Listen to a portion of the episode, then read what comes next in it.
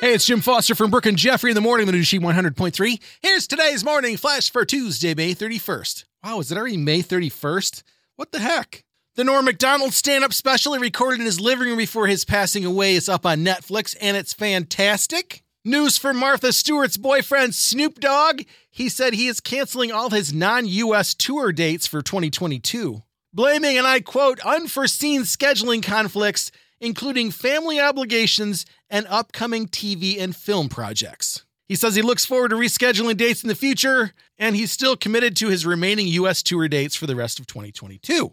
We'll see how that goes. And finally, good watching for you.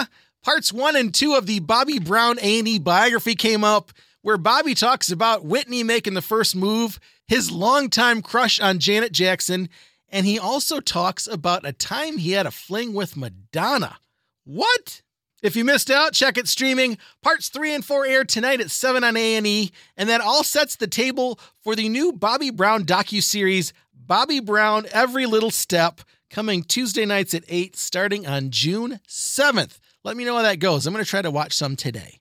There's your Tuesday morning flash. It's Tuesday. How cool is that? Tomorrow's June. Have a great day, and thanks again for listening to the new Sheet 100.3. Hits of the 80s, 90s, and 2000s.